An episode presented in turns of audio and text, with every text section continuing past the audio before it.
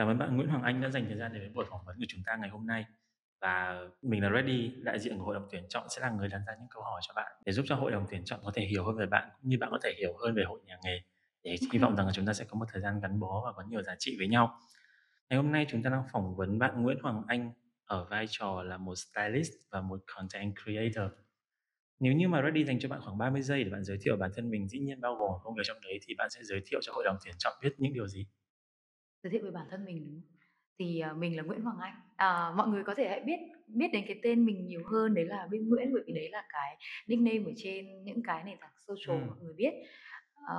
Mình thì hiện nay đang là content creator, và bên cạnh đó thì công việc của mình nữa đấy là làm stylist. Và cái ngách về công việc stylist của mình đấy chính là personal stylist, tức là mình hướng đến việc là làm styling cho tất cả mọi người, chứ không phải là chỉ cho celeb hay là giới nghệ sĩ như là cái định kiến về nghề stylist mà trước đó mọi người nghĩ về đó. Đây là một ứng viên đầu tiên của chúng ta gọi là chủ động nhắc đến hai cái từ định kiến, bởi vì thực ra thì trước đây thì những cái câu hỏi về định kiến thì Reddy sẽ để sau khi mà các ứng viên đã chia sẻ một cái hành trình của họ. Vậy thì chúng ta hãy đi luôn về cái câu chuyện định kiến. Bạn làm stylist trước hay là bạn làm creator trước? Mình làm stylist trước. Stylist trước.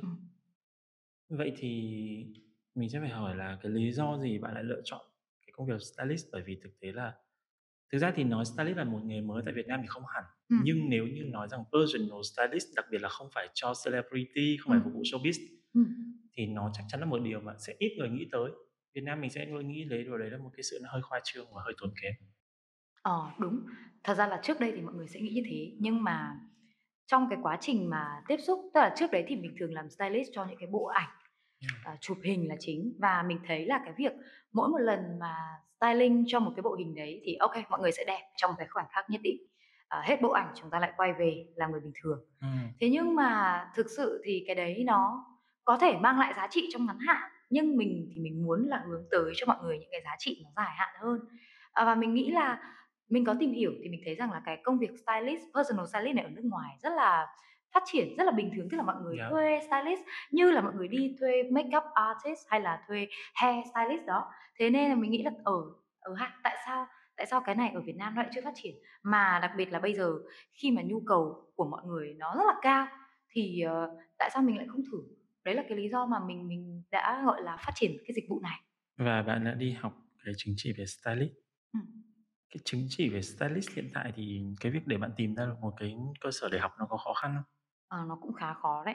Tại vì có rất là nhiều, ví dụ bây giờ các bạn search cái từ khóa là khóa học stylist các thứ này, thì ở trên mạng nó có khá nhiều những cái trung tâm, nhưng mà mình cảm giác cá nhân của mình thôi là mình cảm thấy nó không được uy tín lắm. Từ cái cách mà cái trung tâm đấy người ta xây dựng content để bán hàng này, tức là những cái bài người ta viết mình đọc mình cảm thấy chưa đủ chiều sâu, thì mình quan ngại là không biết là họ dạy thì họ sẽ dạy những cái gì, nên là cái quá trình đi tìm học của mình thấy rất là vất vả. Đương nhiên là cái việc trước đó thì mình đã tự tìm hiểu, tự học rất là nhiều rồi, nhưng mình vẫn muốn gọi là có một cái nơi để mà mình kiểm tra lại cái kiến thức của mình, xem là những cái kiến thức mình đã tự học đấy nó có chuẩn chỉ chưa, hay là mình cần thêm bớt những cái gì hay không.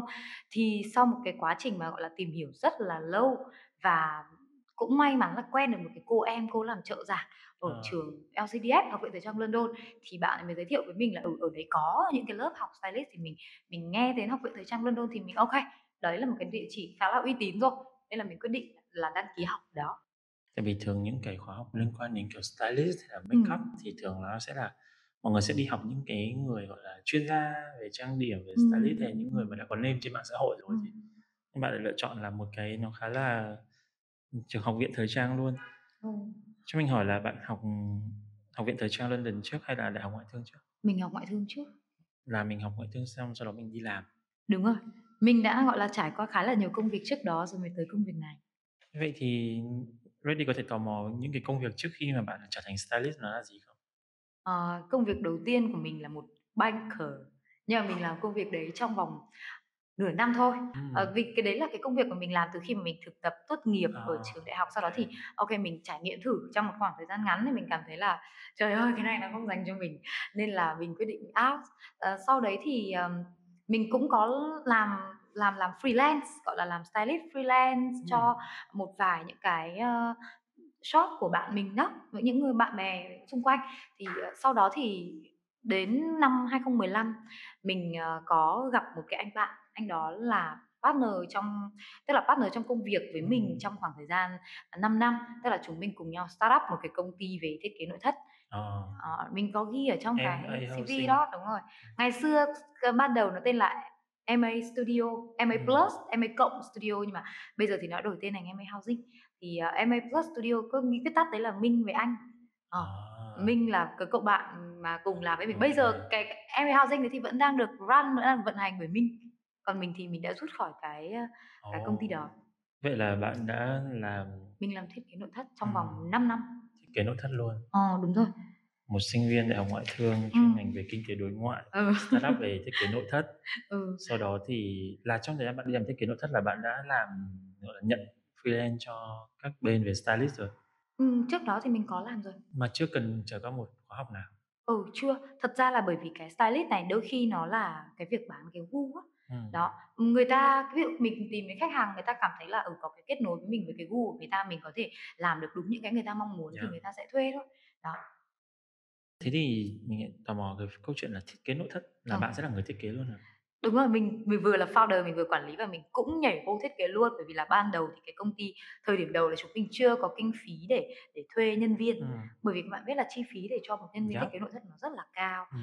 Nó không dưới 15 triệu một tháng. Thế nên là ban đầu chúng mình, Minh thì xuất thân của bạn Minh đó là bạn là học trường đại học xây dựng ra, thì Minh là có một cái nền tảng. Tuy nhiên Minh cũng không phải là chuyên gia về nội thất mà Minh là xuất thân từ kiến trúc. Đó, kiến trúc và nội thất nó là hai cái tương đối là khác nhau. Thế nên là chúng mình cả hai cùng phải cùng học, cùng nghiên cứu và cùng làm với nhau trong cái khoảng thời gian đầu. Nhưng mà cái câu chuyện từ cái việc là mình có một cái gu về nội thất với cả một cái gu về thời trang nó sẽ có một sự khác biệt. Bạn có đi học cái gì về việc là thiết kế nội thất không?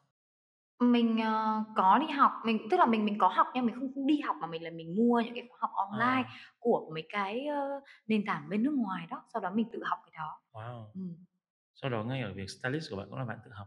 Đúng rồi. Có một điều thú vị mà Reddy nhận thấy Hoàng Anh chia sẻ đây là bạn đã bắt đầu công ty đó từ năm 2015. Đúng rồi. Là cái thời điểm mà mạng xã hội tại Việt Nam nó chưa hề phát triển. Đúng. Vậy thì thời điểm đấy bằng một cơ duyên nào để bạn có thể gọi là show được cái gu của mình, cái style của mình đến cho mọi người để mọi người có thể liên hệ với bạn ở vai trò một stylist? Cái việc làm stylist đó thì như mình chia sẻ là cái việc stylist ban đầu mình làm đó đều là thông qua người quen thôi. Đó, tức là bạn bè người thân. Sau đó thì mọi người kiểu có ai nhu cầu thì bạn bè người thân giới thiệu thôi, chứ còn là mình chưa có làm branding gì cả. Tức là chưa có làm personal branding hay là cũng không có. Mình ngày xưa thì nói thật là mình là người sống khá low key, thậm chí là mình còn rất là lười trong cái việc là đăng tải những cái sản phẩm của mình lên mạng luôn đó. Nói chung là làm việc thầm lặng như vậy thôi. Rồi cái low key đấy chúng ta sẽ khai thác ở trong cái lúc mà chúng ta chia sẻ với content creator.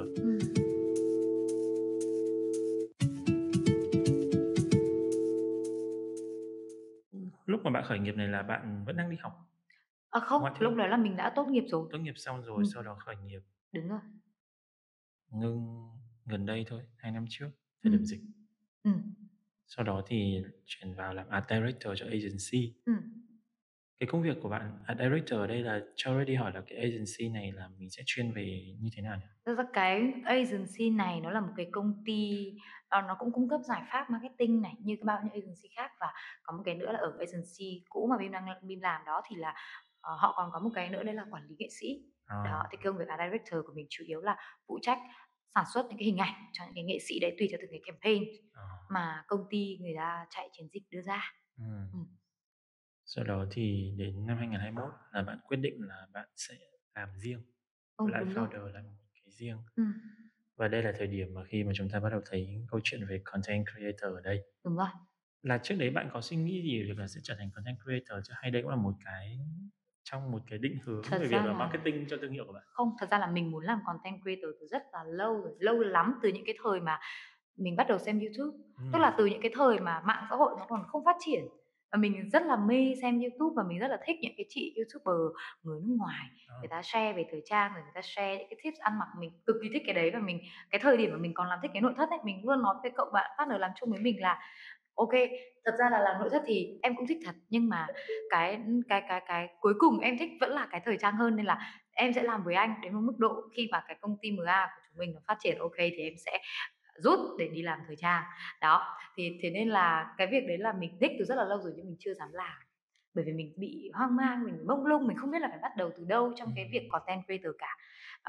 Mãi đến khi mà mình vào làm ở công ty Miss School đó, như ở trong CV đó, thì chị giám đốc công ty đấy thì là có chơi với mình ở ngoài và mình có chia sẻ là mình thích làm như vậy, thì chị cổ vũ mình rất là nhiều, tức là khuyến khích mình rất là nhiều. Trước đó nha, về cái lĩnh vực marketing mình là mình không quá giỏi đâu, mình không giỏi về marketing, không giỏi về branding nhiều, mà chủ yếu là mình quản lý và mình làm chuyên môn thì nó tốt hơn đó. Thế gặp chị thì được cổ vũ rất là nhiều, nói chung là cho mình rất là nhiều cái nguồn động lực để mình bắt tay vào thử làm content creator.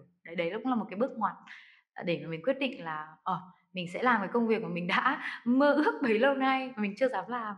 Reddy nghĩ là hội đồng tuyển chọn đang nghe rất là muốn sẽ tò mò về cái kênh của bạn để mọi người có thể xem. Kênh của bạn hiện tại là bạn có những kênh nào? Hiện tại thì chủ yếu là mình vẫn đang khai thác content, làm content ở trên kênh TikTok tên là Bim Nguyễn, B Styling, là mọi người có thể tìm kiếm là nó cũng ra. Ngoài ra thì trước đó thì mình làm YouTube trước cũng cùng tên luôn. Tuy nhiên thì mình cảm thấy rằng là cái YouTube nó hơi chậm so với cả những người mới, tức là cái nền tảng, cái thuật toán của YouTube nó hơi chậm so với những người mới bắt đầu, nên là mình quyết định là mình sẽ quay sang và build kênh TikTok trước để gọi là kéo traffic cho cả đôi bên đó. Thì đó, may mắn thôi là cái kênh TikTok của mình nó lại được mọi người đón nhận. Ngoài ra thì Instagram hay là Facebook thì chỉ là chỗ cá nhân của mình thôi, chứ mình cũng không có tập trung làm content ở trên hai kênh đó. Cái việc là khi mà thời gian bây giờ có rất là nhiều các bạn là sẽ đi theo hướng là trở thành hoặc là post cái thương hiệu cá nhân của bạn, sau đó thì sẽ là kinh doanh.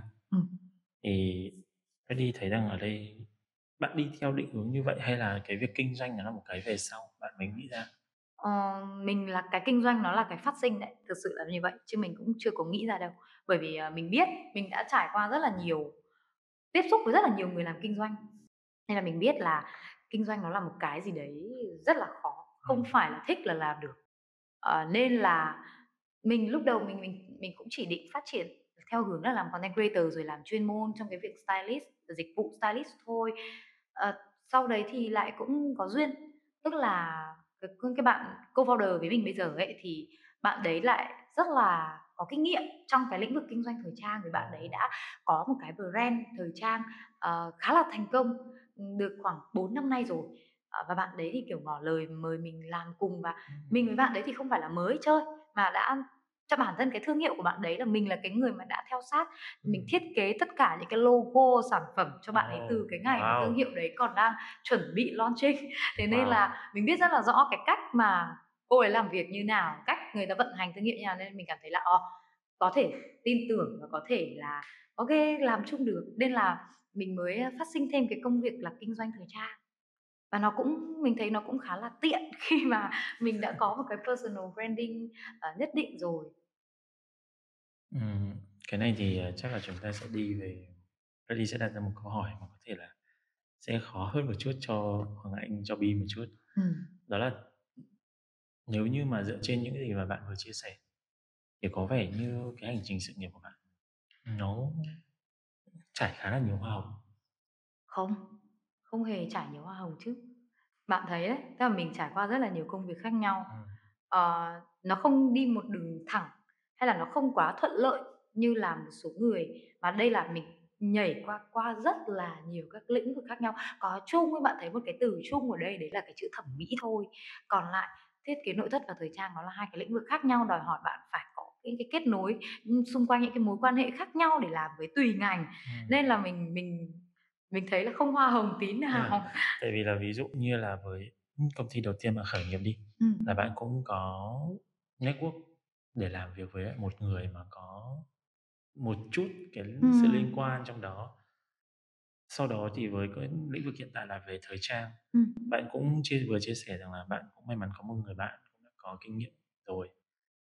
Thì vậy thì cái khó khăn nó nằm ở đâu trong cái hành trình này?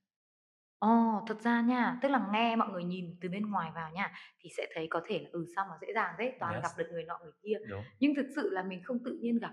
và không phải tự nhiên mà người ta đề xuất cái việc hợp tác với mình đó. Bạn thực nếu mà mình không cố gắng, mình không chứng minh được bản thân mình là có những cái khả năng gì thì làm gì có chuyện những cái người partner đấy người ta sẽ tìm đến với mình để người ta hợp tác, đúng không? Bản thân mình cũng vậy, tức là mình nhìn vào cái cô partner của mình phải thấy là cô ấy có thể tin tưởng được, thì ngược lại ở phía người ta cũng như vậy. Và tức là để mà có được cái sự tin tưởng từ phía các cái partner cũng như là có được cái vị trí, nói chung là mình chưa bao giờ nhận mình là thành công, đại khái là có được mình bây giờ đi thì là mình đã phải trải qua cái quá trình gọi là khổ luyện rất là nhiều, mình phải tự học rất là nhiều và có những cái kiến thức mà mình không tìm được ở đâu được, và mình hoàn toàn phải dành gần như là có những cái thời gian mình phải dành một ngày 18 tiếng để học trong một khoảng thời gian rất là dài. Nhưng mà cũng may mắn một cái nữa là những cái lĩnh vực mà mình lựa chọn để mình nghiên cứu ấy, thì thực sự là mình cũng đam mê về nó. Và mình cảm thấy là không có mệt mỏi gì cả khi mà phải học liên tục như vậy. Nói chung là ý thức kỷ luật nó phải rất là cao. Đấy là cái mà mình... Thôi thì mình cũng tự hào về mình vì điều đấy, là mình có một cái ý thức kỷ luật khá là cao. Điều này cũng thể hiện rõ là trong cái phần thông tin bổ sung của Bim thì Bim cũng nói là điểm mà bạn thấy khả năng tự học của bạn là điểm tự hào.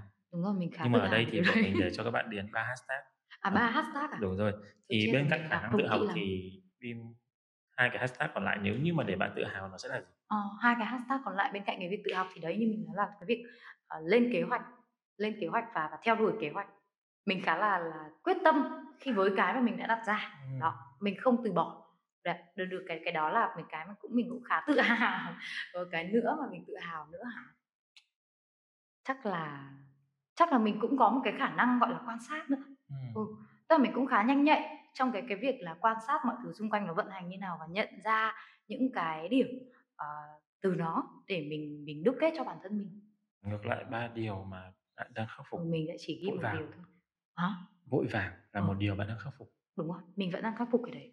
Vì bạn vội vàng ở điểm nào? Bởi vì thực sự là Reddy nghĩ rằng là giống như Reddy hội đồng tuyển chọn nãy giờ nghe Reddy cảm giác là bạn làm mọi thứ khá là chắc chắn. Không, đấy là mình bây giờ thôi. Bạn chưa gặp mình của ngày xưa đâu. Mình vẫn đang khắc phục mà, bởi vì mình rất là quyết đoán.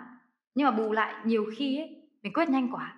Mình chưa có kịp suy nghĩ kỹ nên là mình nhiều khi mình cũng sẽ bị fail bởi chính những cái sự quyết đoán của mình.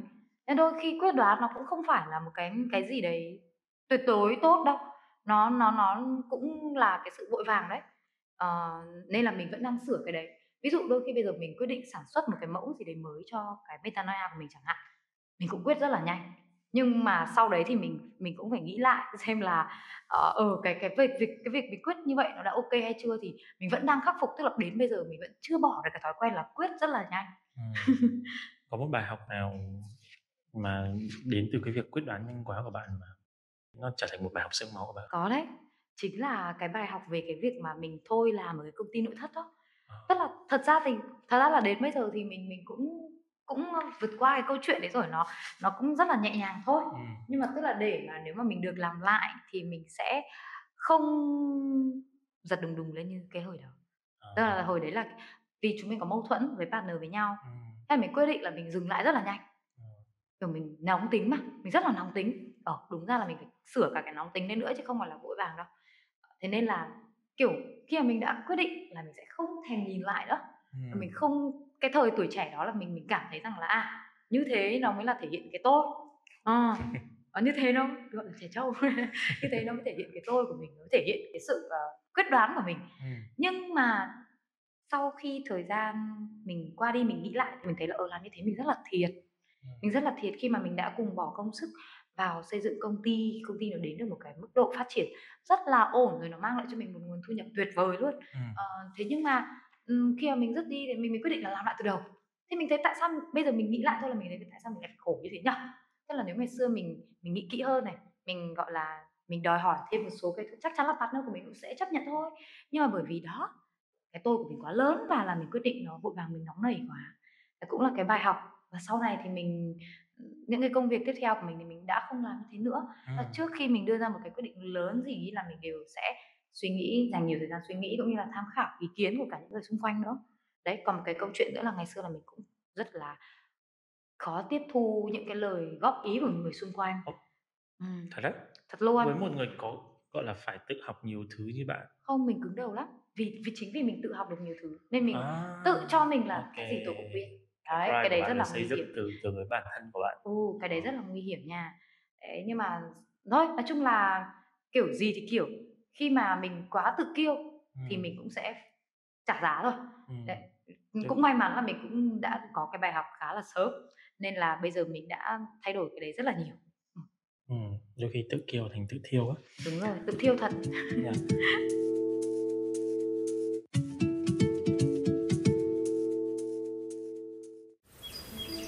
Ngày xưa tại một ngôi làng nọ ở hai chị em rất là yêu thương nhau. 1 + 1 là 2, yo. 2 + 2 là 4, yeah. 4 + 1 là 5, what? 5 anh em trên một chiếc đi bộ. Bố khoan, lộ bài là chị Tấm, đang nhạc thiếu nhi cái tua về nhạc đỏ là sao? Không lộn. Rồi tới ông nữa, mình mix nhạc thì được, chứ không có mix dấu mix từ nha bún. Vì phạm thuần phong mỹ tục, lan gậy à nha. Ai nói với em đây là bún, đây là chiến thần mix mét. Ủa, chiến thần gì đầu tóc bạc phơ, đi phải chống gậy vậy chị? Ủa chiến thần là không có được già hả bay? Thời gian thấm thoát thôi đưa chiều quan 90 ra ngoài sau 10. Lộ chuyện người thân. Đó là thoại của Kiều với Vân. Bên con là Tấm với Cám. Cần bước qua giá sách bên kia, quẹo phải, hàng 356, cột 365 ha. Trời ơi, đâu cần kêu thần đi xa vậy đâu em.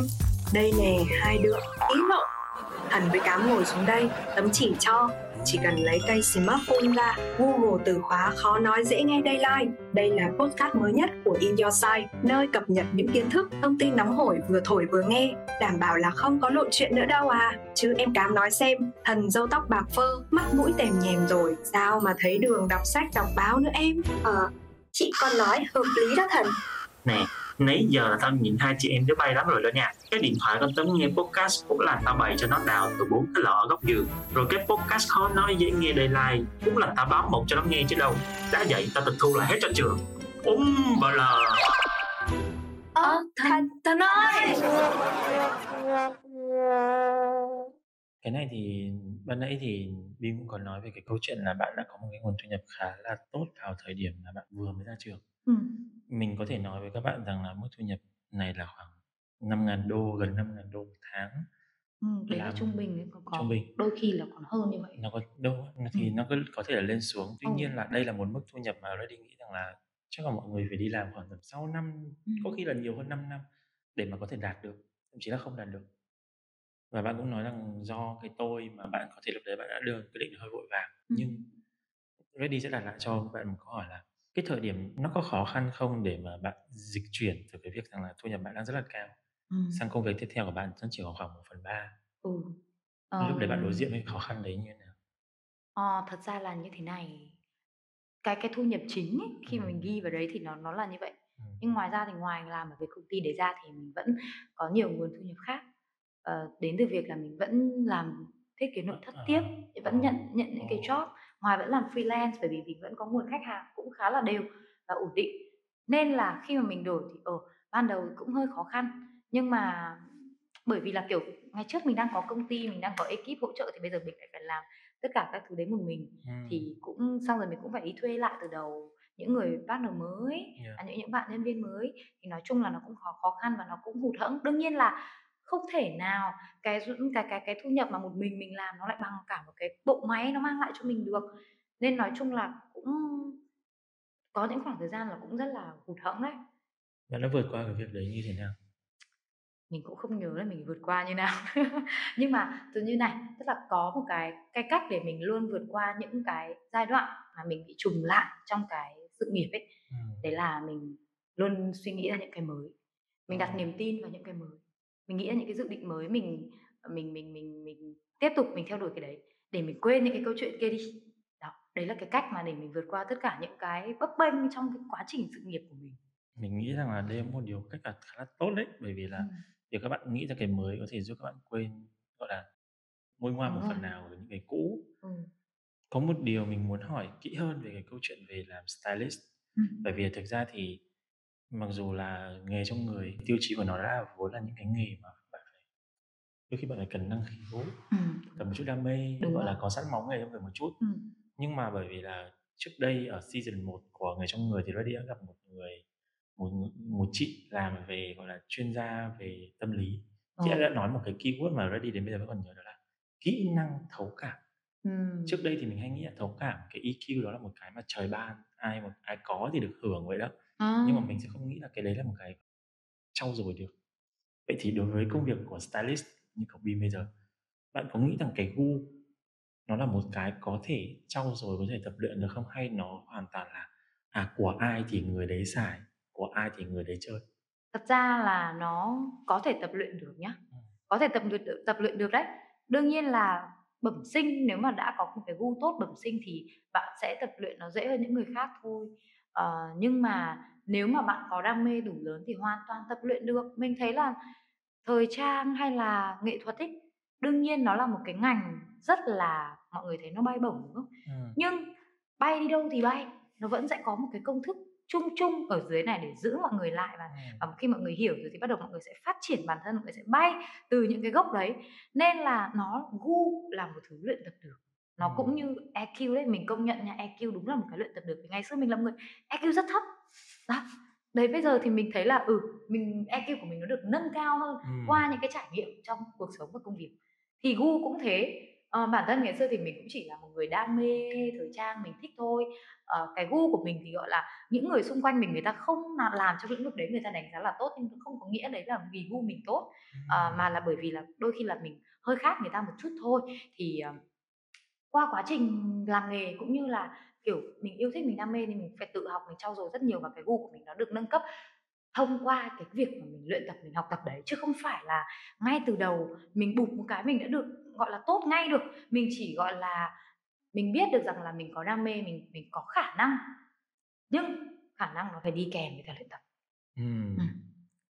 Thì chúng ta đã nói khá là nhiều về câu chuyện của stylist. Bây giờ ví dụ như là quay lại câu chuyện của một content creator, cái thời điểm bạn mới bắt đầu chắc chắn là bạn vẫn sẽ duy trì cả việc làm stylist song song đúng không? Đúng rồi. Bây giờ thì như thế nào? Bây giờ mình cũng vẫn duy trì song song. Tức là từ ngày bắt đầu cho tới bây giờ mình vẫn làm song song hai công việc. Nhưng mà bạn đang làm sáng tạo nội dung chắc là cũng về thời trang. Đúng rồi, chính xác. Cái nội dung về thời trang mà ở trên TikTok có vẻ không phải là một nền tảng thường thấy cho những cái gì nó thiên về thẩm mỹ quá nhiều nhỉ? Đúng đấy. Tại ban đầu TikTok cũng không định hướng mình là một nền tảng về thẩm mỹ. Mọi người có thể thấy là ví dụ Reel của Instagram, khi mọi người xem, mọi người sẽ thấy những cái video mà được đề xuất lên trên cái nền tảng đấy thì nó có tính thẩm mỹ nó cao hơn so với những video mà được đề xuất ở trên TikTok. Bởi vì TikTok thì thật ra người ta lại nặng về phần nội dung, về phần nghe hơn là so với phần nhìn. Đấy, nên là ban đầu mình làm đấy, mình cũng gọi là bị ngợp đấy.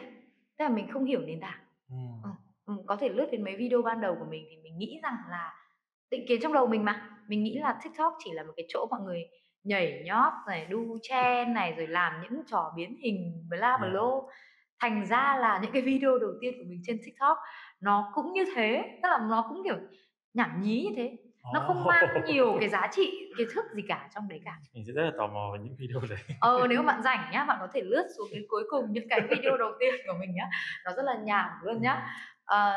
Nhưng mà sau đấy ấy, khi mà mình dành thời gian đủ nhiều để mình xem, cái này cũng không ai dạy mình đâu, nhưng mình dành thời gian đủ nhiều để mình xem, mình thấy rằng là mình thử nữa, mình phải thử nữa. Tức là mình thử là bỏ cái giọng mình vào, mình nói đi một vài câu xem là có ok hơn là chỉ có lồng nhạc đi ra đi vào biến hình vớ vẩn hay là không.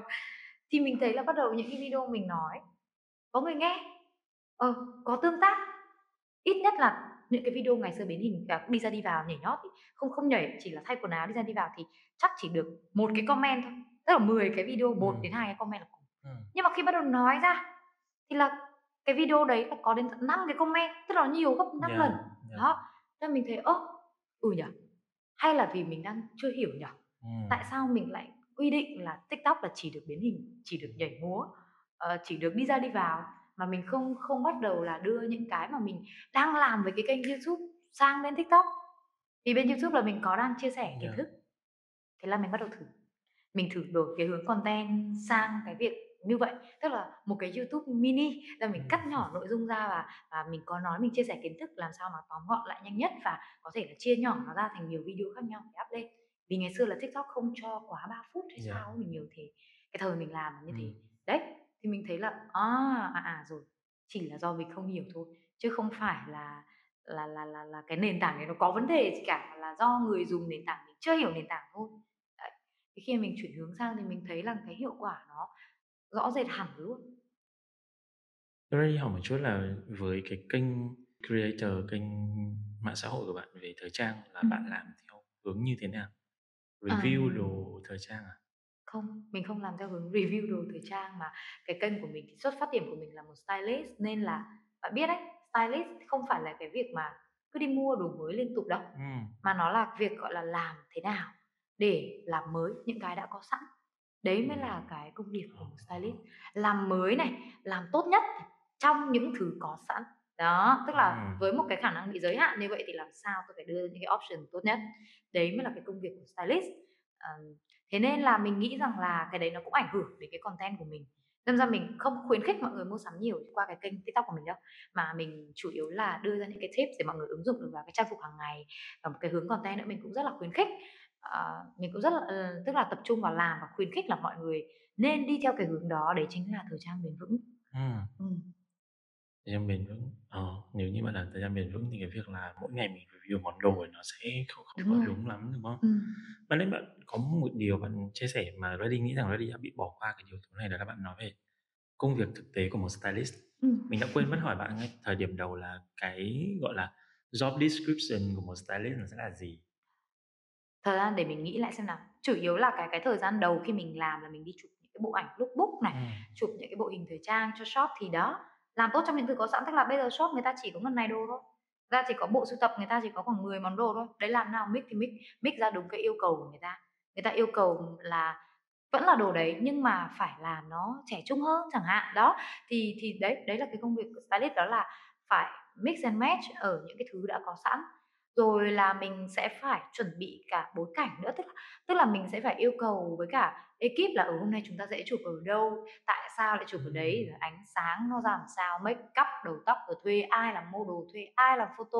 Đó, nói chung là ngoài cái việc làm tốt trong những thứ có sẵn về mix and match thì stylist đôi khi là còn là cái người quản lý cả một cái team nhỏ nhỏ nữa.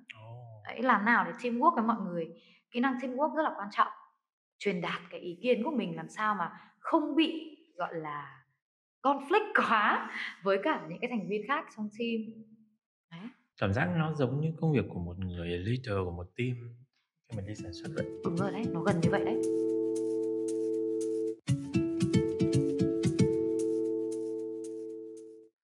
Thế thì bây giờ Reddy có một chút câu hỏi liên quan đến việc stylist là thời gian đầu bạn cũng còn nói rằng là do bạn bè giới thiệu nhau, gọi là trong marketing gọi là word of mouth. Đúng rồi, đúng rồi. Sức mạnh truyền miệng đấy. Đúng rồi. Nhưng có bao giờ bạn rơi vào trạng thái rằng bạn phải đi tìm việc chưa? Hay tất cả cũng đều là công việc đến với mình? Để mình nghĩ xem nào. Thật ra là nếu mà với việc stylist thì trước đó thì mình chưa có rơi vào trạng thái phải đi tìm việc cho lắm. Chỉ có đến khi mà mình làm cái nội thất thì ban đầu thì mình phải đi tìm việc là cái chắc chắn rồi, một cái startup mà. Đấy, thế còn hiện giờ thì mình cũng có tìm việc, tức là mình cũng có tức là mình cũng có những cái trang bán dịch vụ đó. Thế nhưng mà mình cũng không có dành nhiều thời gian cho cái công việc để đi mở rộng cái tập khách lắm, bởi vì những cái nguồn khách hàng của mình nó cũng vẫn đang khá đều. Và mình thấy là cái việc stylist này nó khá là đặc thù ấy. Khi mà mình cứ ra giả mình tự đi nói với bản thân mình thì đôi khi người ta sẽ không tin đâu bằng là người khác, người ta đưa cái cảm nhận của người khác. Đấy, vì cái này nó liên quan đến cái gu, cái thẩm mỹ á. Thế nên khi mà mình tự nói về bản thân mình tự khoe khoang rằng là tôi có một cái gu rất tốt nha, các thứ nha, thì đương nhiên là nghe nó sẽ cảm giác bản thân mình cũng thế thôi, mình nghe là mình thấy không ổn lắm, nên là mình cũng không có khai thác mình cái dịch vụ của mình bằng cái hình thức đấy lắm. Thế là mình thích để cho người khác nói về mình hơn. Đi sâu vào ngành stylist một chút, bạn có nhiều người bạn ở trong ngành không? Mình cũng bình thường thôi, không có đến mức quá nhiều. Nếu như có thể tò mò chút về cái tính cạnh tranh của công việc stylist ở trong lĩnh vực không? Tính cạnh tranh hả? Chắc là nó cũng cao đấy. Mình nghĩ thế. Bởi vì ví dụ như là stylist cho những cái bộ hình lookbook của các brand này hay là các shop thì bây giờ có rất là nhiều đơn vị làm, rất là nhiều người làm. Nói chung là bạn không làm thì sẽ có người khác làm ngay. Nên là với cái lĩnh vực đấy thì rất là cạnh tranh nha. Thế còn với cái kiểu làm như mình thì hiện nay mình cũng đang chưa thấy ai cạnh tranh với mình cả. Nhưng mà cũng chính vì thế nên là sẽ bị một cái bất lợi, đấy là thị trường nó sẽ rất là nhỏ. Vì khi mà chỉ có một mình cung cấp thì đương nhiên là cái thị trường nó sẽ chỉ xoay quanh những cái đấy, word of mouth thôi. Đó, mình chưa có làm nó lớn lên, và thế nên là cái thị trường nó rất là nhỏ. Mình không thể scale một phát, đòi scale ngay được, trừ khi mình có rất là nhiều tiền để bỏ vào làm branding. Đấy, nó cũng là hai cái vừa yêu và vừa nhược điểm luôn. Rồi bây giờ chính cùng câu hỏi đấy, bây giờ quay sang câu chuyện làm và vai trò là một content creator, một nhà sáng tạo nội dung. Thời điểm nào là bạn, cái khởi điểm của bạn cũng là bạn yêu thích và bạn muốn chia sẻ nó rồi đúng không? Đúng rồi. Thời điểm nào mà bạn sẽ quyết định rằng là nó sẽ là một công việc, tức là nó sẽ mang lại thu nhập? Đó là cái thời điểm mà mình có những cái booking đầu tiên. Thật ra trước đấy là mình làm hoàn toàn là vì đam mê thôi, và bạn nếu mà bạn có theo dõi hoặc là bạn để ý, bạn có thể xem lại thì mình bạn thấy là mình làm với cái tần suất rất là dày đặc, mình gọi là rất là chăm chỉ. YouTube thời điểm đầu mình làm một tuần 2-3 cái, sau đó mình rút dần. TikTok thì một tuần 7 cái. Đấy, nói chung là mình làm liên tục như thế. Và cho đến bây giờ thì mình vẫn duy trì kênh TikTok của mình ở cái mức là một tuần 4-5 cái. Đương nhiên là bởi vì đấy còn rất là nhiều công việc nữa chứ không phải là vì vui nữa rồi. Nhưng mà đấy, cái thời điểm mình quyết định nghiêm túc coi nó là công việc đấy là mình bắt đầu mình thấy rằng có những cái nguồn thu nhập đến từ nó, những cái booking, quảng cáo, rồi là mình có thể kiếm tiền bằng cái nguồn affiliate nữa. Nhưng đương nhiên đấy không phải nguồn chính của mình, cái nguồn đấy của mình rất là nhỏ so với cả những bạn làm KOC hay là reviewer khác thôi. Và bắt đầu mình nhận thấy rằng là khi mình càng tập trung, mình càng phát triển cái personal branding của mình lên thì nhiều brand biết đến hơn, rồi có nhiều cái booking hơn, và nó dần dần nó đều đặn, nó khá là đều đặn. Thì mình nghĩ là đấy là cái thời điểm mình phải coi nó là một công việc nghiêm túc, mình phải làm với một thái độ nghiêm túc, mình phải xây dựng một cái hình ảnh nó phù hợp với cả cái định hướng mình đã đặt ra, cũng như là phải sạch sẽ. Đấy. Bạn không làm về review mà bạn chia sẻ về tips, về gu thời trang. Thế thì đối với những cái đề bài mà gọi là các đối tác, các nhãn hàng đặt ra cho bạn đó, có bao giờ nó bị conflict với nhau chưa? Cũng đôi khi thôi, nhưng mà thường là các nhãn hàng khi mà người ta đã tìm đến kênh của mình ấy, thì cái mong muốn của người ta không phải là cái việc đẩy doanh số, mà là người ta muốn thông qua mình để lan tỏa thông điệp, hoặc là người ta nhận thấy rằng là ở mình với cả sản phẩm người ta có điểm chung, thì mình có thể làm content theo hướng là những cái mà mình vẫn thường hay làm trên kênh của mình, sau đó thì lồng ghép thêm thông điệp của nhãn hàng, chứ còn đa số rất là ít thôi. Và thường là mình cũng từ chối nếu mà những cái shop nào đó, hoặc những cái đồ rẻ chẳng hạn, hoặc là tức là mọi người muốn đẩy số nha, là mình cũng nói luôn là mình sẽ không nhận, bởi vì cái kênh của mình bản chất nó không phải là một kênh để sale. Nên là khi nhãn hàng mà tìm đến mình thì cái mong muốn của họ không phải là doanh thu, của nó là branding. Đó. Nên là cái việc conflict nó cũng ít khi xảy ra thôi. Và thường nếu mà conflict, mình cảm thấy là mục tiêu, tầm nhìn của hai bên nó quá là conflict với nhau thì mình sẽ không nhận luôn. Đấy là một điều rất là thú vị, bởi vì là chúng ta đã đi qua giai đoạn của gọi là xu hướng về YouTuber, về những anh chị mà influencer theo kiểu là branding của họ là một cái branding của nó sang một chút. Từ khi bắt đầu sinh ra cái khái niệm KOC tại Việt Nam thì gần như là các nhãn hàng họ quan tâm nhiều đến cái việc rằng là cái tỷ lệ chuyển đổi của cái content đó nó ra cái gì cho họ. Đúng. Cái điều đấy bạn có bao giờ điều đấy nó trở thành một cái điều trở ngại cho bạn chưa? Nói chung là cũng rất là ít lắm, hiếm. Ví dụ trong khoảng tầm vài chục nhãn hàng làm việc với mình thì chỉ có 1-2 nhãn hàng người ta quan tâm đến cái sự chuyển đổi đấy thôi.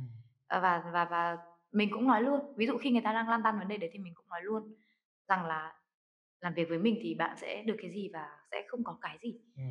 Thế nên là thường là mọi người cũng hiểu, các nhãn hàng khi tìm đến mình mọi người cũng hiểu rằng là đây nếu mà nó có chuyển đổi đi nữa thì đấy cũng là một cái chuyển đổi tự nhiên thôi, chứ không phải là mình cố gắng làm để bắt buộc rằng là cái video đấy nó phải ra số. Cái này là rất là thú vị nha, bởi vì là từ trên cái chia sẻ của Bim thì Reddy có nhìn sang kỹ năng và khả năng của bản thân. Bạn nói rằng là bạn tự đánh giá là khả năng giải quyết vấn đề, thương lượng, trình bày thuyết phục của bạn là giỏi. Đó có phải là cái điều bạn thể hiện trong cái câu trả lời vừa rồi bạn không? Đó là bạn có thể nói cho đối tác của mình hiểu họ sẽ có gì và có không đạt được cái gì trong kênh mình. Đấy cũng là một cái mà mình cũng khá tự tin. Đấy là mình có cái khả năng trình bày vấn đề và cái cách mình khi mà mình đi thương lượng với người ta hay là mình deal với người ta thì mình đều rất là thật. Tức là mình không mang cho vẽ ra cho người ta những thứ mình không làm được hay là mình không vẽ ra những cái thứ nó mơ mộng mà mình bằng tất cả những cái kiến thức mình có cũng như là những cái thứ mình chia sẻ rất là thật thôi. Và sau khi mình chia sẻ thì mình thấy là mọi người cũng nghe theo. Thế nên là mình đánh giá là cái kỹ năng thuyết phục của mình nó cũng ở mức ok. Cái điều đấy nó lại quay lại câu hỏi bạn ấy, mình còn nói bạn là đã bao giờ nó trở thành cái trở ngại cho bạn chưa? Là bởi vì là bây giờ cái KOC nó trở nên nở rộ và dĩ nhiên là Reddy nghĩ rằng là nếu như mà ở trên một cái mạng xã hội cùng cái ngành về thời trang như bạn, sao Reddy cứ luôn nhắc về cái câu chuyện review về thời trang thì chắc là người kênh thời trang thì lọt được vào một kênh của Bim là một kênh mà không review, không chia sẻ rằng là tôi mới mua cái quần này ở đâu, quần này chất liệu, rồi là chia sẻ về việc là mặc nó không. Bạn thực sự hướng đến cái việc là nhìn cũng như là cái tips để có thể mix and match nhiều. Thì bạn nghĩ rằng đấy là điểm sáng của bạn hay nó sẽ là một cái phần hạn chế khiến cho bạn không tiếp cận đến một lượng lớn những thương hiệu hay những shop mà họ cần cái câu chuyện đổi doanh số mà? Đúng, thật ra đấy nó là vấn đề quan điểm thôi. Tức là nếu mà bản thân mình đi, nếu mà cái mục tiêu của giai đoạn này của mình là tiền đó, thì đương nhiên là mình thấy như mình là rất là hâm đó khi mà mình, tại sao mình có bỏ qua một cái nguồn thu nhập rất là nhiều như vậy. Mình biết là những cái người mình chơi cùng ấy, làm KOC, làm reviewer, cái nguồn thu nhập của họ gấp mình, hơn mình rất là nhiều luôn. Đấy, thế nhưng mà thực sự thì mình chắc là nhiều người ở ngoài người ta sẽ nói là tại sao có cái kênh như thế mà lại không làm đi, mà lại không bán hàng đi, mà lại không nhận review rồi là nhận làm affiliate đi cho nó giàu, cho nó nhanh. Nhưng mà cá nhân mình thì mình lại không thích như thế. Mình thích làm cái gì nó đều phải xuất phát từ đúng cái con người mình hơn là những thứ mà mình cố làm để kiếm tiền nhá. Đấy là cái kiểu của mình như thế. Ví dụ bản thân mình ở ngoài đời mình không dùng những sản phẩm đấy, mình không có cái hành vi mua sắm như thế, nên mình không thể nào lên mạng mình cổ vũ mọi người là làm mua đi được đó. Cái mình cảm thấy là nó cứ trái lương tâm thế nào. Đương nhiên là mình không nói là xấu hay không, nhưng mà với mình là mình cảm thấy mình không chấp nhận được việc đấy, nên là ok, tôi có thể nghèo một chút được, tôi giàu chậm được, nhưng quan trọng là tôi thích cái việc là làm những thứ nó có cái giá trị tinh thần hơn so với vật chất. Vật chất chưa bao giờ mình đặt nặng trong cuộc sống mình đâu. Thế thì hiện tại kênh của bạn đang phát triển đến đâu rồi? Kênh của mình thì nó phát triển ở mức trung bình thôi. Tức là so với cả cái lượt follow như vậy, so với cả những cái bạn tiktoker về ngành thời trang khác thì là không cao một tí nào. Nó chỉ ở khoảng hơn 250.000 lượt follow thôi. Có những bạn ấy có cả 1 triệu follow, vài triệu follow là bình thường. Đó thì mình thấy là đánh giá là cái mức độ phát triển kênh của mình so với nền tảng thì nó ở mức trung bình thôi, nó không phải là cái gì ghê gớm cả. Thực ra cái câu chuyện về phát triển kênh nó bên cạnh những cái con số thể hiện ra ngoài, nó còn có một cái nữa, chắc là mặc dù là Bim có nói rằng bạn không giỏi marketing nhưng chắc là bây giờ bạn đã nghe quen với khái niệm gọi là insight của khách rồi đúng không? Thì chắc là insight của kênh của bạn nó định nghĩ rằng nó sẽ có cái sự khác biệt so với những cái kênh mà 1 triệu follow. Đúng, chính xác đấy. Và bạn cũng nói về cái câu chuyện tự học của bạn, nó thể hiện khá là rõ trong quá trình mà bạn làm. Bạn có nghĩ là đấy một cái điều mà may mắn của bạn không? Đó là bạn có bẩm sinh một khả năng tự học tốt. Chắc là nó cũng may đấy. Nhưng mà bên cạnh cái việc là bẩm sinh ấy, thì nó cũng còn nhiều yếu tố khác. Tức là mình có thể bẩm sinh cái khả năng tiếp thu thôi. Nhưng mà nếu mình lười đi, cái chăm thì không có bẩm sinh đâu. Ít ai bẩm sinh chăm lắm. Chăm là nó phải ai bẩm sinh cũng lười hết. Ai chẳng thích chơi đúng không? Đấy, nhưng mà thì kiểu mình khi mà mình ngoài cái việc là mình có một cái năng khiếu tiếp thu ra, tự tiếp thu ra, thì mình bên cạnh đấy mình sẽ phải còn thêm rất là nhiều cái khác nữa là chăm chỉ này, kỷ luật này đó. Và mình nghĩ là may mắn thì nó cũng có đấy, nhưng mà nó không phải là cái quyết định đâu. Cái sự Reddy nghĩ rằng là những cái yếu tố về gọi là thiên phú nó giống như một cái nguồn lực thôi. Đúng rồi. Chúng ta tận dụng nguồn lực nó như thế nào là một điều vô cùng quan trọng. Ừ, nó chỉ là một điều kiện cần thôi.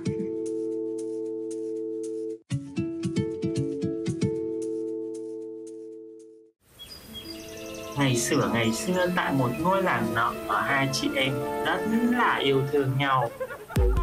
1 + 1 là 2, oh. 2 + 2 là 4, yeah. 4 + 1 là 5, ah. 5 anh em trên một chiếc đi bộ. Bố khoan, lộ bài là chị Tấm, đang nhạc thiếu nhi cái tua về nhạc đỏ là sao? Không lộn. Rồi tới ông nữa, mình mix nhạc thì được, chứ không có mix giấu mix từ nha bút. Vì phạm thuần phong mỹ tục, lan gậy à nha. Ai nói với em đây là bút, đây là chiến thần mix mét. Ủa, chiến thần gì đầu tóc bạc phơ, đi phải chống gậy vậy chị? Ủa chiến thần là không có được già hả bay? Thời gian thấm thoát thôi đưa chiều quan chính trục ra ngoài sau 10. Lộ chuyện người thân. Đó là thoại của Kiều với Vân. Bên con là Tấm với Cám. Vân bước qua giá sách bên kia, quẹo phải, hàng 356, cột 365 ha. Trời ơi, đâu cần kêu thần đi xa vậy đâu em. Đây nè, hai đứa, ý mộng. Thần với Cám ngồi xuống đây, Tấm chỉ cho. Chỉ cần lấy cây smartphone ra, Google từ khóa khó nói dễ nghe đây like. Đây là podcast mới nhất của In Your Sight, nơi cập nhật những kiến thức, thông tin nóng hổi vừa thổi vừa nghe. Đảm bảo là không có lộ chuyện nữa đâu à. Chứ em Cám nói xem, thần râu tóc bạc phơ, mắt mũi tèm nhèm rồi, sao mà thấy đường đọc sách đọc báo nữa em. Chị còn nói hợp lý đó thần. Nè, nãy giờ là tao nhìn hai chị em đứa bay lắm rồi đó nha. Cái điện thoại con Tấm nghe podcast cũng là tao bày cho nó đào từ 4 cái lọ góc giường. Rồi cái podcast khó nói dễ nghe đầy like cũng là tao báo một cho nó nghe chứ đâu. Đã vậy tao tịch thu là hết cho trường. Bà là thần ơi. Vậy thì ở đây là một cái câu mà chắc là Bim đã bỏ qua mất. Nhưng mà thế thì Reddy sẽ hỏi tới câu hỏi.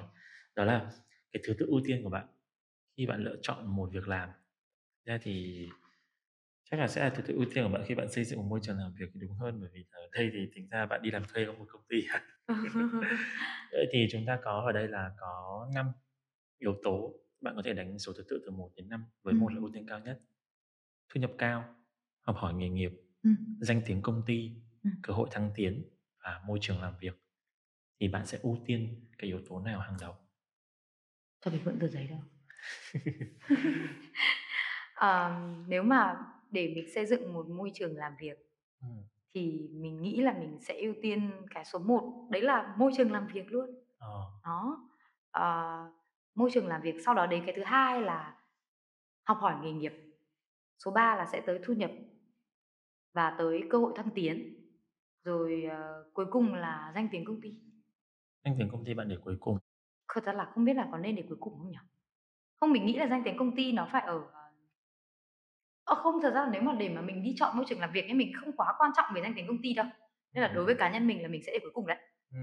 Mình quan trọng nhất nếu mà là mình là một người đi làm thuê, mình sẽ ưu tiên cái số 1 là môi trường làm việc, sau đó đến học hỏi, sau đó đến thu nhập thăng tiến, rồi mới đến danh tiếng công ty. Đấy, em bạn thấy mình có làm việc ở công ty tập đoàn nào lớn không? Đó. Thế bạn toàn tự khởi nghiệp mà. Không, kể cả cái công ty mình đi làm thuê đây cũng là một cái startup thôi. Thế thì đây có phải là cái thứ tự ưu tiên của bạn khi bạn lựa chọn xây dựng cái môi trường hiện tại của team của bạn, của Metanoia, của Instagram? Chắc là nó cũng vậy đấy, bởi vì mình bản thân mình thích cái gì thì mình cũng sẽ có cái xu hướng là xây dựng những cái thứ xung quanh theo cái mình thích. Cái môi trường làm việc hiện tại của bạn cũng như là bạn tạo ra cho các đồng đội của mình nó sẽ được mô tả như thế nào? Nói chung là sẽ là cái không khí mà mình luôn muốn mọi người tới làm việc thì nó sẽ như gia đình. Tức là mình không bao giờ có giữ khoảng cách với cả các bạn nhân viên của mình. Mình không giữ khoảng cách. Mình lúc nào cũng coi như là mấy đứa em thôi. Đó. Và có gì thì chia sẻ, hay là mình luôn khuyến khích là các em thích cái gì thì cứ nói, đóng góp ý kiến gì cứ thoải mái. Nói chung là mình không bao giờ giữ khoảng cách, mà mình không coi mình là sếp của chúng nó đâu. Tức là mình chỉ là một cái người đi trước thôi. Còn tương lai xa chúng nó có thể tiến xa hơn mình nhiều chứ. Nên mình không bao giờ mình giữ cái thái độ là vì tôi là sếp nên tôi có quyền coi thường nhân viên, hay là nhân viên là không bằng sếp hay là như nào đó. Nên là đấy là cái mà mình luôn muốn tạo ra ở trong cái môi trường làm việc của mình. Ngược lại, với một con người luôn gọi là thượng tôn kỷ luật như Bim thì công ty gia đình liệu có phải là một cái... môi trường thì như gia đình nhưng làm việc thì nó là phải chuyên nghiệp nhá. Đấy, mình ghét nhất cái việc là mình không có kế hoạch và cái kiểu ví dụ gửi cho mình một cái gì đấy duyệt mà nhắn qua tin nhắn là mình không chấp nhận. Đó, mình bắt phải có làm thành một cái file, có kế hoạch đàng hoàng, có đường link đầy đủ để mỗi khi là check lại là sẽ có một cái cơ sở, chứ không phải bây giờ em nhắn cho chị một cái tin xong rồi mai mốt em lại nhắn một đống tin mới nó chưa trượt đi là không được. Đó. Nói chung là môi trường thì có thể vui, nhưng khi mà đã vào công việc thì nó sẽ phải nghiêm túc. Đây là một điều mà Reddy tin rằng là những bạn trẻ chúng ta cũng phải cần phải lưu ý, rất là chúng ta sẽ có rất là nhiều cách để xây dựng các môi trường khác nhau.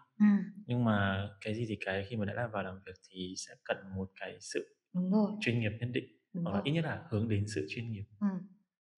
Và ví dụ như là có, tại vì là hiện tại thì Bim đang có ứng tuyển ở 2 vị trí. Mình còn tò mò một điều nữa, đó là bạn có chia sẻ về việc là mức thu nhập mong muốn của bạn là hiện tại là trung bình 150 triệu. Vậy thì mình sẽ phải tò mò một chút, đó là vì là cái con đường của bạn nó không đi theo một con đường thường thấy, nên là mình đang phải lựa ra một cái cách lựa chọn câu hỏi nó phù hợp với lại để hội đồng tuyển chọn nghe có thể hình dung được. Thì Reddy có thể hỏi là đây là thu nhập từ cả 2 công việc stylist và content creator của bạn ở thời điểm này. Vậy thì ví dụ như là nếu có một thành viên hội đồng tuyển chọn đang nghe cái buổi phỏng vấn ngày hôm nay, họ cũng yêu thích thời trang, cũng có thể là đã là một người follow của bạn chẳng hạn, họ muốn trở thành một người giống bạn, thì theo bạn họ sẽ phải mất bao nhiêu lâu và đánh đổi, không hẳn nó đánh đổi thì hơi quá nặng, nhưng đó là họ phải đầu tư bao nhiêu thứ để có thể đạt được cái mức thu nhập mà nó cũng khá là cao này? Thật ra là đánh đổi thì cái mà bao nhiêu lâu ấy thì nó là tùy vào mỗi người, rất là khó nói bao nhiêu lâu. Ví dụ như bản thân mình khi bắt đầu làm mình cũng không có biết được là bao nhiêu lâu đâu. Mình không thể nào mà mình vạch ra là ở trong vòng 1 năm tôi phải đạt ngay đến cái mức độ đấy, chắc chắn là không thể được. Thì đây là một cái ngành nghề mà đôi khi nhá, bạn còn phải cần một chút may mắn nữa. Ví dụ nhất là với công việc content creator, có thể nói là cái nội dung vẫn là cái gốc, bạn làm nội dung đủ tốt thì hiển nhiên bạn sẽ được đề xuất lên, nhưng mà nó cũng là hên xui thôi nhá. Có những cái nội dung mình làm rất đầu tư, mình làm rất tốt, mình rất tự tin với cả cái nội dung đấy, mình cảm thấy tự hào khi mình đã sản xuất được cái video đấy, mình ngồi xem lại nó mấy chục lần vì thích quá, nhá, up lên, follow đấy. Nên đôi khi là mình không thể dự tính được cái khoảng thời gian bao lâu, nhưng mà nếu mà bạn thực sự là bạn nghiêm túc ấy thì chắc chắn là bạn sẽ đạt được thôi. Nhưng mà nó sớm hay muộn thì mình không thể nói trước được, nhưng phải rất nghiêm túc nha, và không được bỏ cuộc. Có những thời gian mình nản kinh khủng, bởi làm mãi nó có được cái gì đâu, không được một cái gì cả. Nhưng mà phải tức là gần như là có, nhưng mà như này, tức là để mà vượt qua được thời gian đấy thì bạn nên có một cái nguồn thu nhập backup cho mình nữa. Tức là không nên, tức là vứt hết tất cả những thứ hiện tại mình đang làm và quay sang làm content creator, bởi vì mình nghĩ nó rất là màu hồng, nó có thể mang lại rất nhiều tiền ngay lập tức, thì cái đấy là không.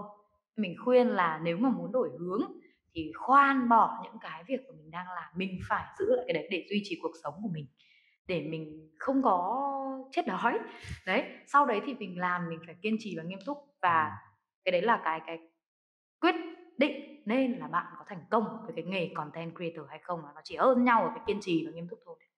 Đó. Thực ra Reddy đã định đặt một câu hỏi là nếu như mà có một cái yếu tố tiên quyết và quan trọng nhất cho các bạn đi theo thì nó sẽ yếu tố gì, nhưng mà Reddy nghĩ là có thể chốt trong cái đấy, mình chốt là cái đấy nhá, mình chốt là cái đấy mới là cái quan trọng. Chứ còn bạn có nhiều đam mê, bạn có nhiều nguồn cảm hứng, nhưng mà bạn không có 2 cái đấy thì bạn sẽ chỉ gọi là dừng chân trước cái mỏ vàng khi bạn chưa đào được vào nó thôi. Mình khẳng định luôn đấy, có rất nhiều người mình biết đã như vậy, tức là họ rất thích, họ làm đến một mức nào đấy, sau đó thì họ nản, họ cảm giác rằng là nó sẽ không thể mang lại thêm được những cái lợi ích khác khi mà họ tiếp tục, nên họ đã dừng.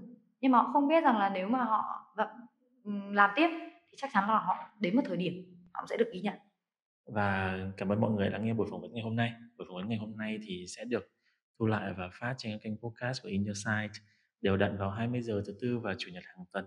Mọi người có thể dành những cái phiếu vote cho ứng viên Nguyễn Hoàng Anh, Bim Nguyễn của chúng ta, và hy vọng rằng bạn có thể chia sẻ, tham gia vào cộng đồng Hội Nhà Nghề trên Facebook và chia sẻ nhiều hơn.